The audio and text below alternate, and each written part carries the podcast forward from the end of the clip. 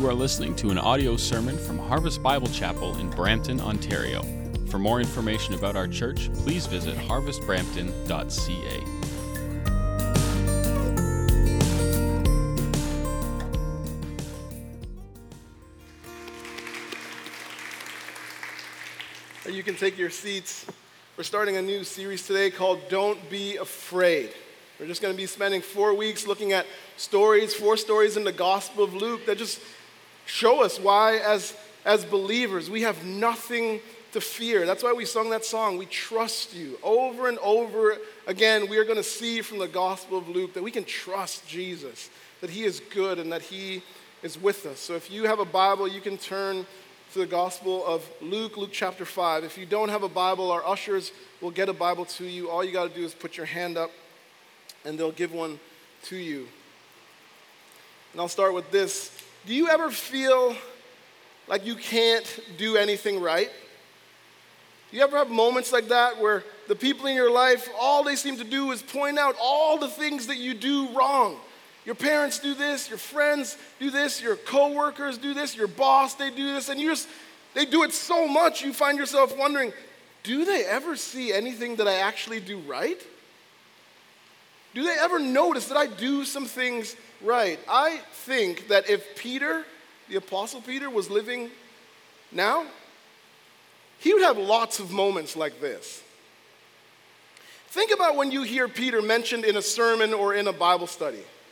Often, what follows is something negative.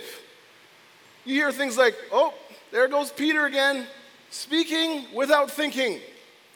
Oh, there goes Peter again, over promising and under delivering. Oh, there goes Peter again, being very impulsive and cutting a guy's ear off.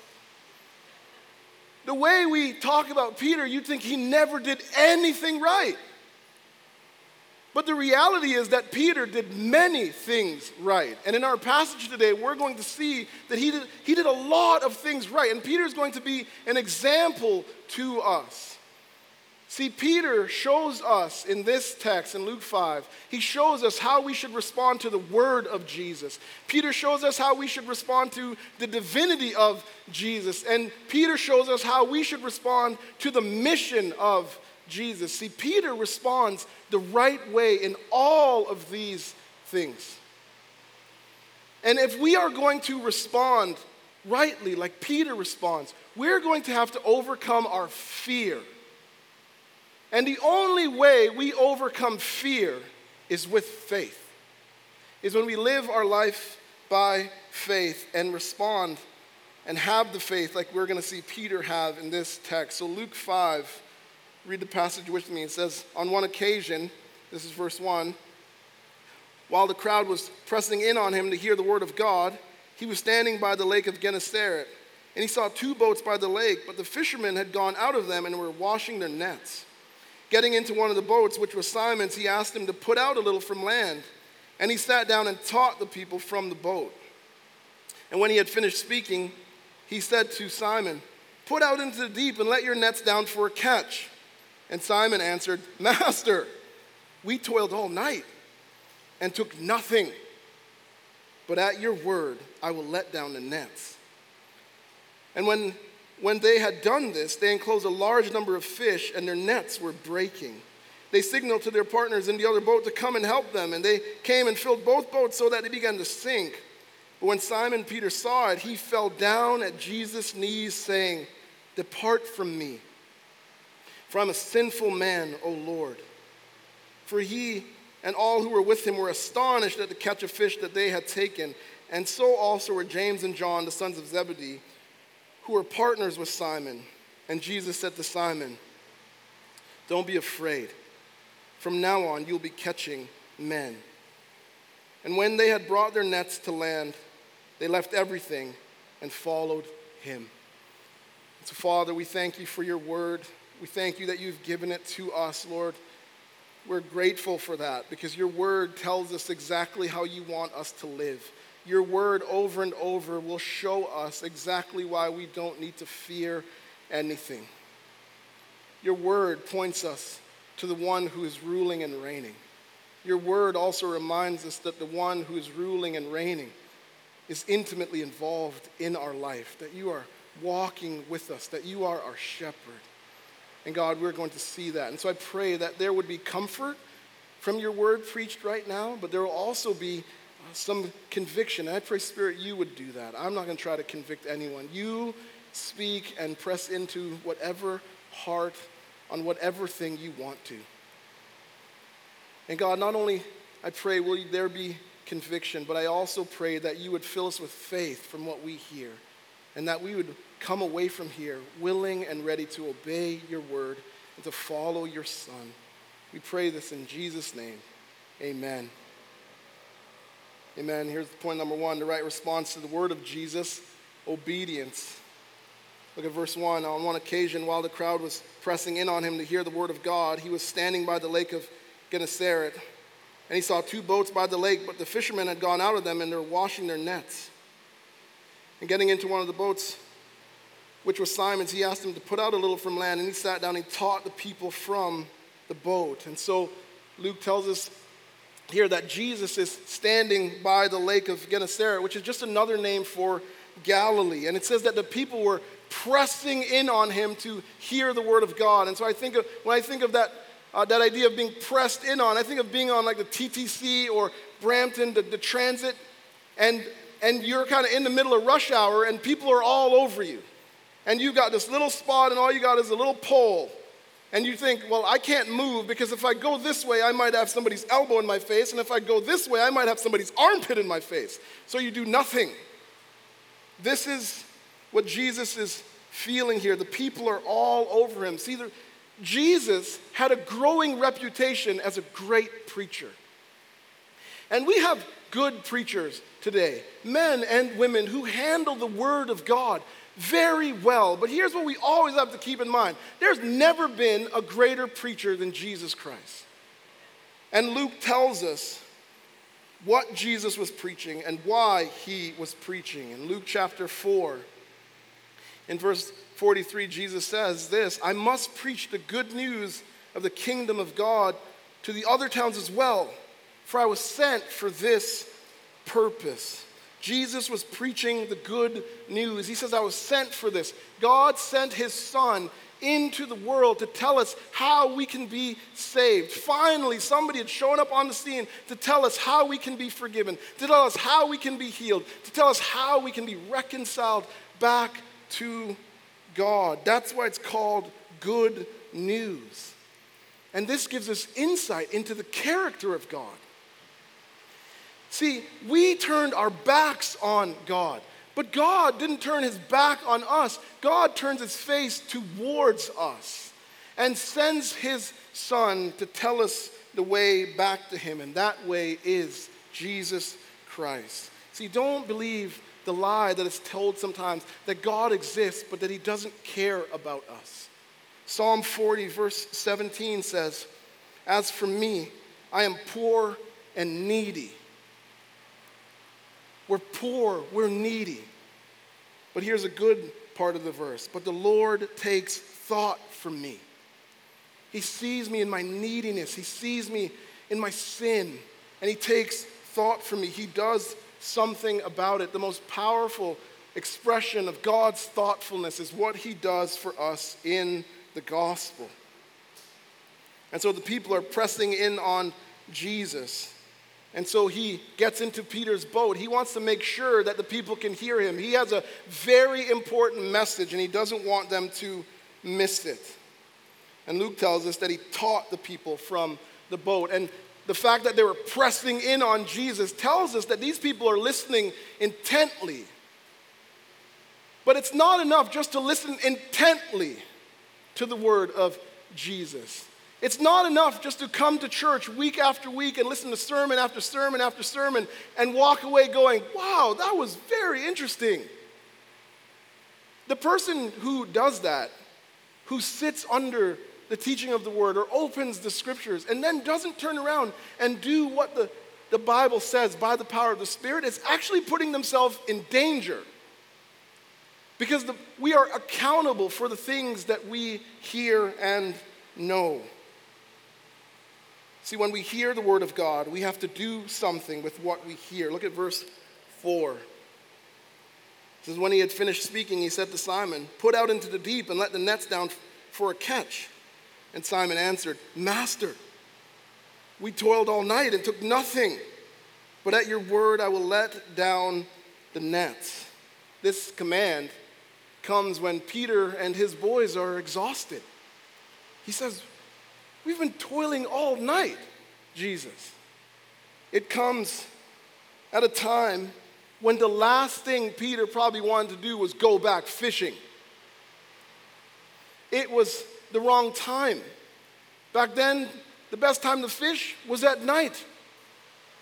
It was inconvenient. The nets are all cleaned. Peter here is probably a little skeptical and a little bit annoyed. See, Peter is the expert fisherman, not Jesus. And this is someone from a different line of work telling him what to do. And as people, we don't really like that.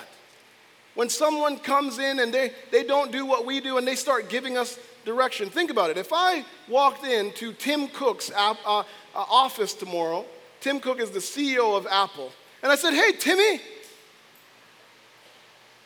I've got some info for you. I'm going to give you an, just a couple tips to tell you exactly what you need to do to make sure that Apple stays well ahead of Samsung. If you follow these tips, things are going to go great for your company. He's going to be like, ah, uh, who are you? Like, uh, it's Marv, Tim.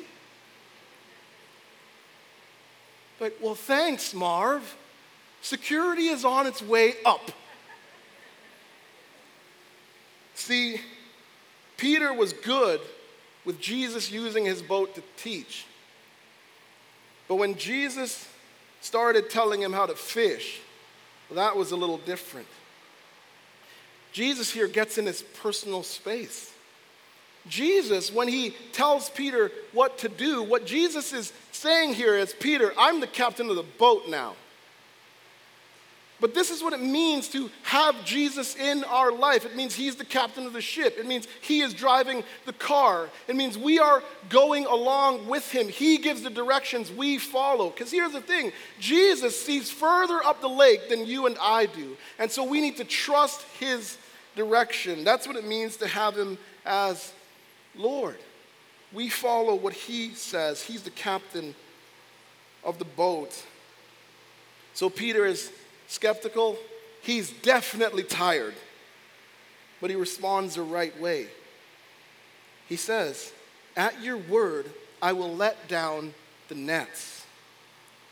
See, he's not sure what will happen, but he obeys. He acts in faith.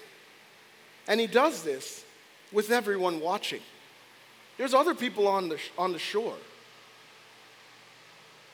And they know this is not the best time to go fishing. And so Peter, in his obedience, risks looking foolish.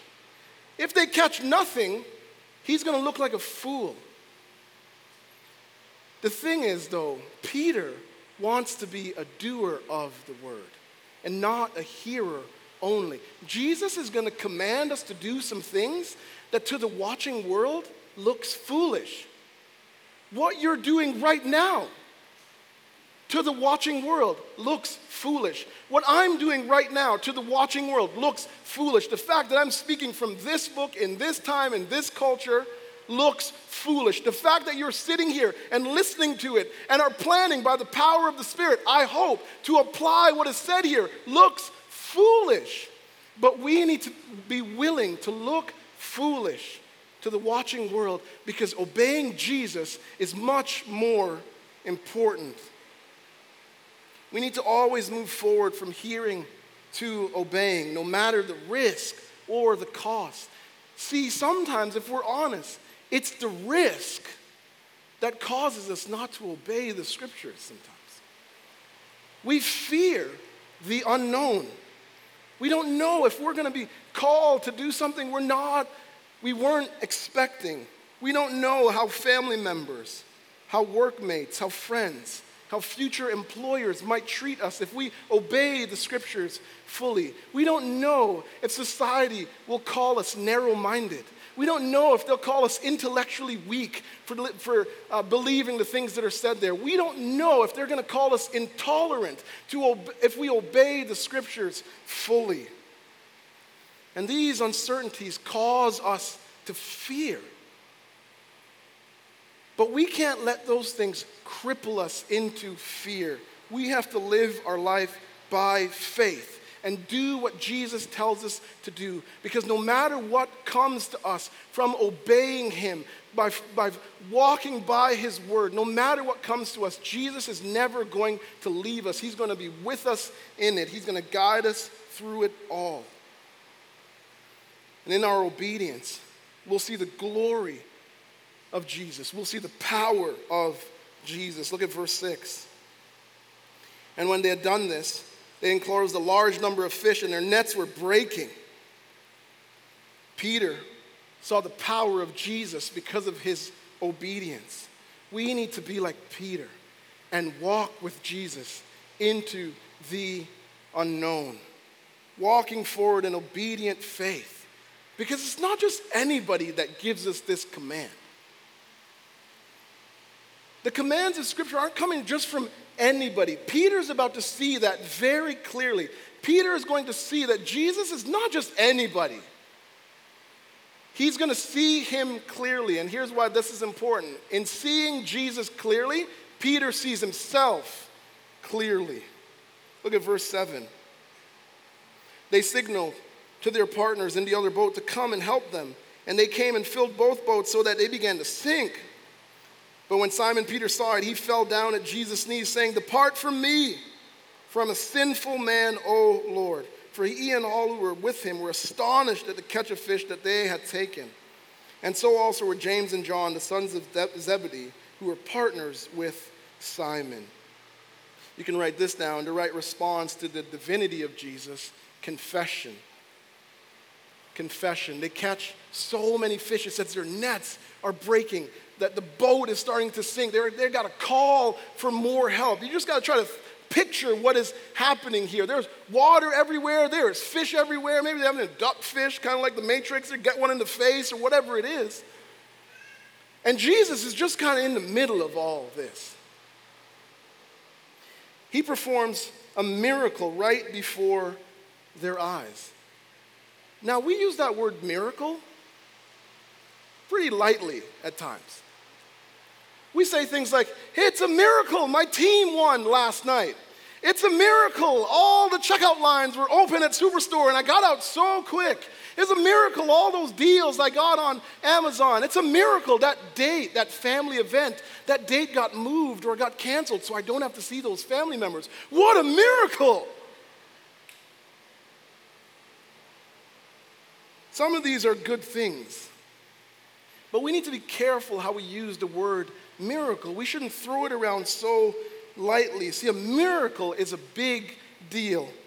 It's when God's supernatural power intersects with nature and something powerful, something amazing, something unexpected takes place. That is what's going on here between Jesus and Peter. And in this miracle, we see that Jesus has power over creation.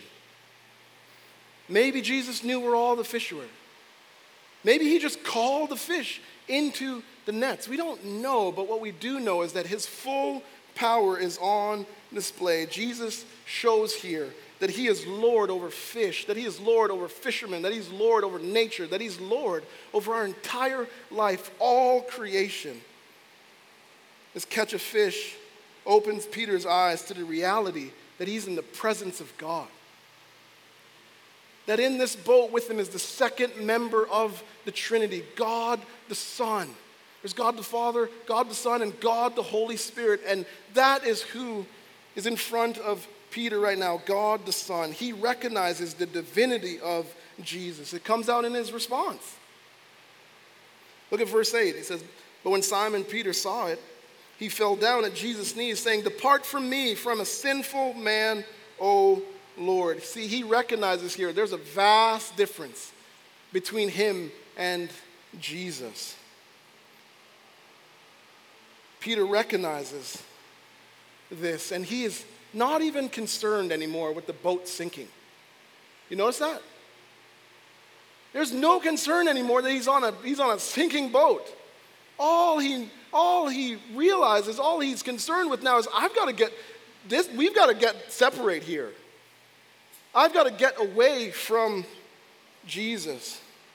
He falls at his feet and confesses his sinfulness. Isaiah had a very similar experience. Isaiah chapter 6 says, In the year that King Uzziah died, I saw the Lord. And he said, Woe is me, for I'm lost, from a man of unclean lips. I've said some things that are just not God honoring. I've said some things that have not built up the people who were around me. I've said some things that are just not helpful.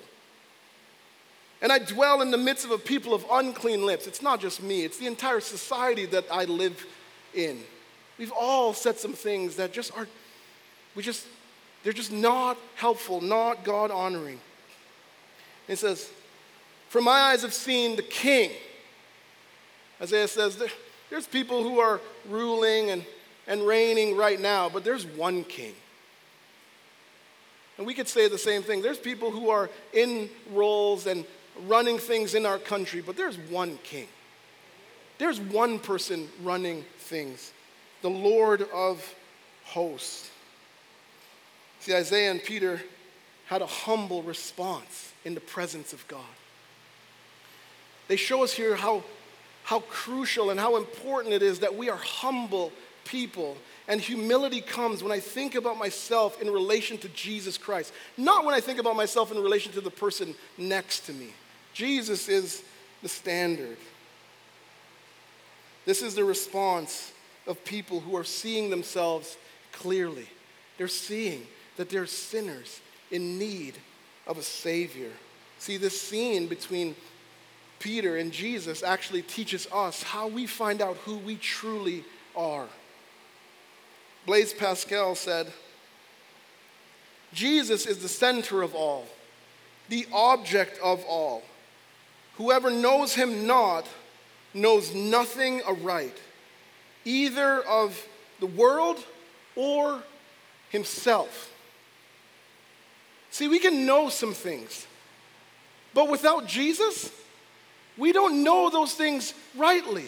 Outside of Jesus, we don't know and understand the world rightly. Outside of Jesus, we don't know and understand ourselves rightly. If we never meet Jesus, if we never see him for who he is, that he is God come to earth to save sinners, we'll never see ourselves for who we truly are. And if we never see ourselves for who we truly are, we will miss out on the salvation that he offers. Peter shows us what we need to do, that we need to confess that Jesus is Lord, that He is God, that He is holy, and that we are not.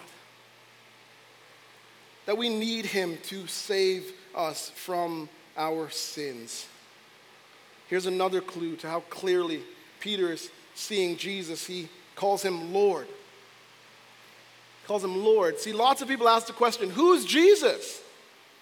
And they ask that question because there's so many random answers given about Jesus. He's just a religious icon, just a moral, good moral teacher, just a really nice guy who's much nicer than the people who follow him now.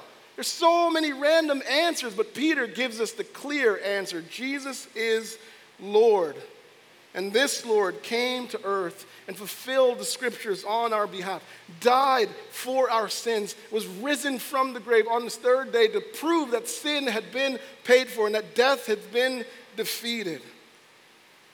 So if you're wondering today, who is Jesus? This is Jesus, the Lord of everything, who gives up everything in order to save us, those who have turned from God. And so if you have not put your faith in Jesus, then Jesus calls you today to trust Him for your salvation. And don't be afraid.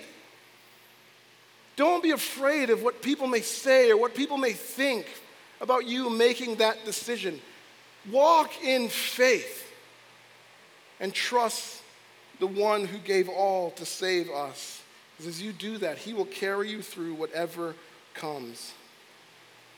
So Jesus stops just being a teaching rabbi for Peter, and now he sees him rightly as a ruling Lord. And this, this causes Peter to fear. When he sees Jesus clearly, it causes him to fear. He falls at his feet. It's almost like Peter is clinging to Jesus while asking Jesus to leave. Try to picture it. You, oh, get away from me, Jesus, while holding his kneecaps. And Jesus is like, Well, even if I wanted to leave, I can't. You got my legs. But Peter doesn't have to fear. Because sinners are exactly the people that Jesus came to save.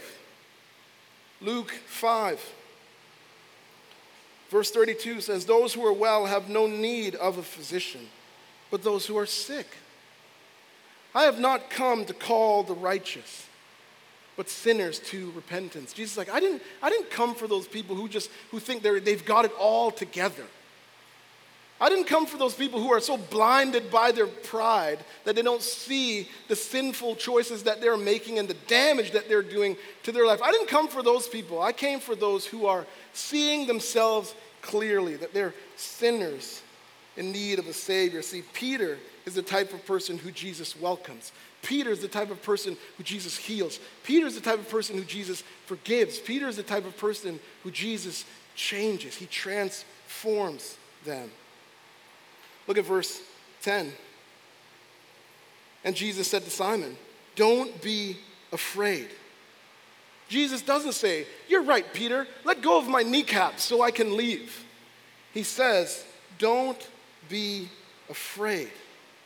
See, Jesus didn't come to drive us from his presence, he came to draw us into his presence. He came to embrace us with his grace. And when we confess our sinfulness, we are welcomed into that embrace. Jesus tells Peter he has nothing to fear, and that's because he has a plan for Peter. He has a plan to change him and to use him.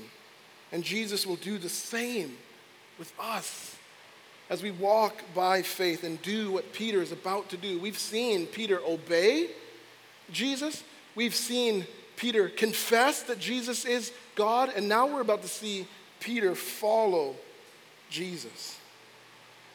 This is our third and final point the right response to the mission of Jesus follow. Verse 10 Jesus said to Simon, Don't be afraid. From now on, you'll be catching men. And if you've got a ESV, you should see in your footnote there, there's a footnote at the bottom, says a Greek word here refers to both men and women. You'll be catching men. And when he had brought their boats to land, they left everything and followed him.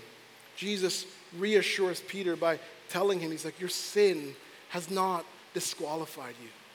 God can use you, Peter, and will use you that phrase from now on is important. It highlights that this is going to be Peter's new calling, that Peter's life is going in a new direction. See, Peter can't hang a gone fishing, be back in an hour sign on his door anymore. This is going to demand his full attention. He's going to be at it full time. Another important word is the word catching. That word is formed by joining the verb to catch, and the Greek word to catch in, uh, in Greek is agriuo, with the word for life. And the word for life in Greek is zoon. And so it could be translated to catch people alive or to spare life, which conveys this idea of rescuing people from danger. See, when a fisherman goes fishing, they're not thinking like this. They're not thinking, I'm going to catch and release. In these times, they were catching to eat or to sell fishing went bad for the fish. See, Jesus here is calling Peter to a new kind of fishing.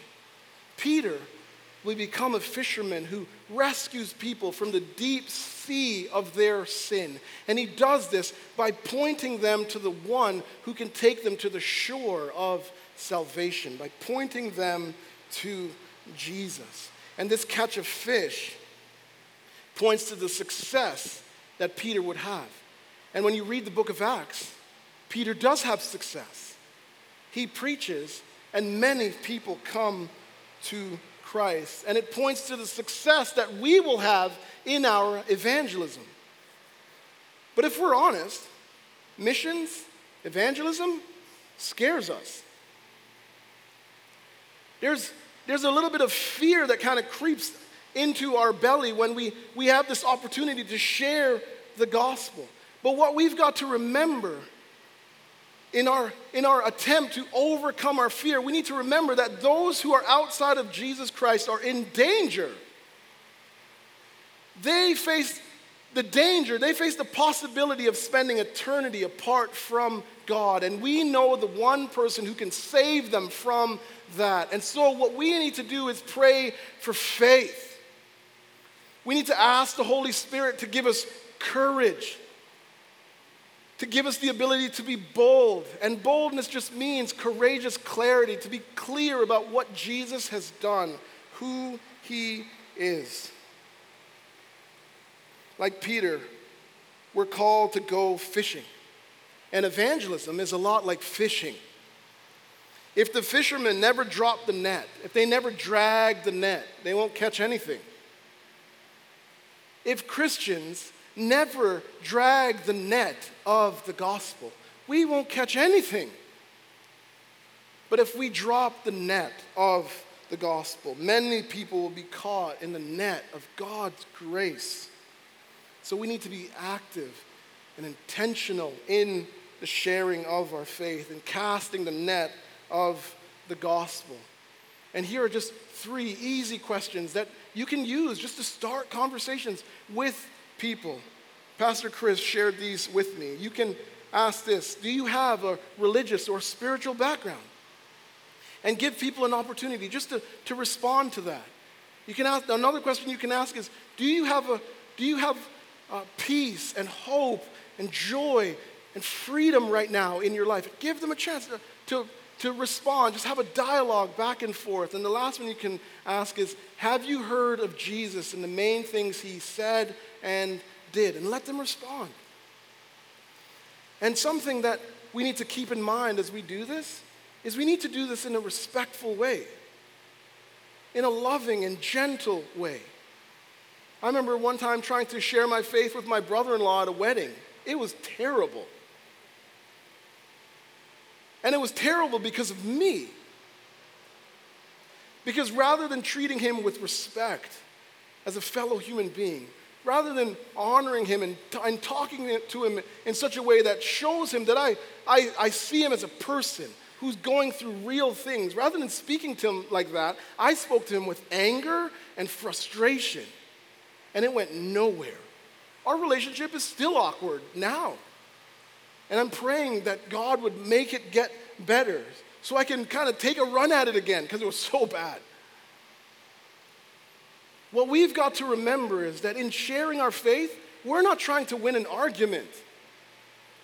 We're trying to tell people about the greatest person who ever lived. We're trying to introduce them to Jesus Christ.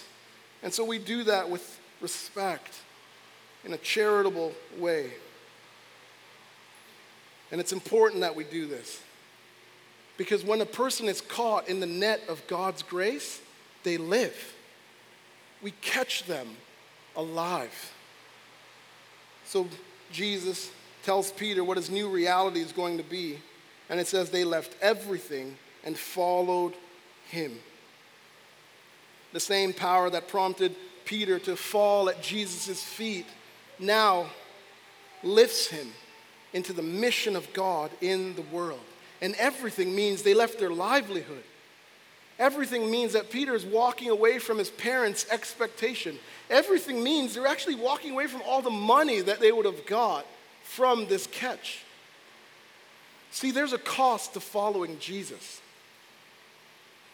Following Jesus is not easy, but following Jesus is worth it.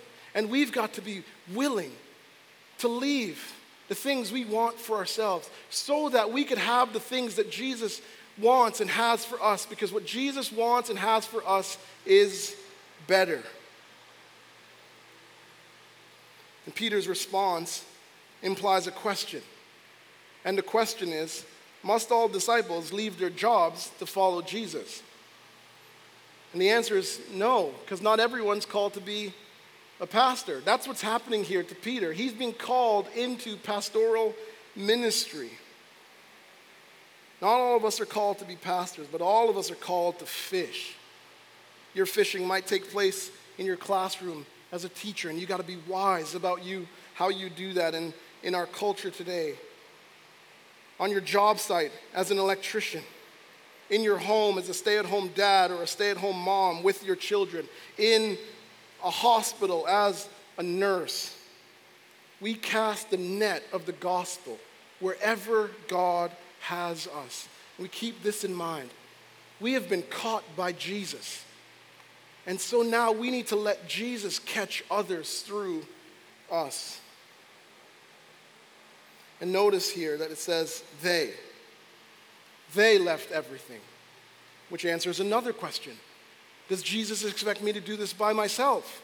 No. Peter doesn't go out alone, he goes out with partners.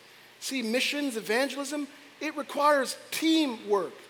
In Romans chapter 16, at the end of that book, Paul lists 26 different people who were partners with him in the gospel. And the people on the list, some of them were Greek, some of them were Roman, there were Jewish, there were men, there was women on the list. It's a diverse list. And what's really neat about this list is that at no point do you get any sense that somebody was ranked above somebody else. And this tells us some important things about missions. The first thing it tells us is it can't be carried out by one person or one, one nation. The second thing it tells us is that there isn't one person who's more important than anybody else to the mission. There's people who are preaching and they've got radio ministries, they're on TV, they're writing books, and you're almost tempted to think, that person is more important than me. No, they're not. Because God has given us all gifts, and He's called all of us into the mission, and we're all important to what God is doing in the world. And the last thing it tells us that the gospel breaks down racial, economic, and social lines and draws all types of people to the team. See, we don't have an individualistic faith. We make it that way sometimes we do get some things in the gospel, but it's not just about us. We're saved, and then we're drawn into a community. And in this community, we help one another, we pray for one another, and we go out on mission together, shoulder to shoulder. That's another reason why we don't have to fear in doing it. Because not only does Jesus promise to be with us, we are going together. We have one another. And so we go telling others about the good news of Jesus Christ. And we do this because just like Peter had the right response in this story, the response of obedience, the response of confessing that Jesus is God, the response of following, just like Peter has all of these right response. Many people, as we share the good news, will have the right response of faith. And they will turn from their sin and turn to Jesus, the one who can save them. God will catch people in the net of His grace. And so let's move forward, not in fear. Let's move forward in faith, telling people the good news of Jesus Christ. Because as we do that, we will see that Jesus is going to do some powerful things through us. We will see his power and we will see his glory and we will see lost people saved. And we will see that when we see him face to face, that he is worth it all. That following him was worth it. That following him brings with it a great reward. That following him changes us. And that following him is not done by ourselves, but with each other and with Jesus walking with us and guiding us. So, Father, we thank you for your Son, Jesus Christ, who, Lord, is worth it all, and who calls us to obey him. And so I pray that you would help us to obey your word by the power of your Spirit. I pray, Father, that you would help us also to be a humble people, like Peter here, who is humble enough to confess that he needs Jesus to save him. He confesses his sinfulness. I pray that we would do that and allow that to build humility into our life. And I pray, God, that you would help us be a people who follow, who go on mission wherever you have us, that we would share our faith with other people so that more and more people would come to know the one who gave everything for us, your Son, Jesus Christ. So, God, would you help us in these things? Thank you for how you care for us. Thank you for giving us a word and giving us your spirit to help us live out your word. God, we can pray this because of your Son, Jesus Christ, who gives us access to you in the gospel. And it's in his name we pray. Amen. This has been an audio sermon from Harvest Bible Chapel in Brampton, Ontario.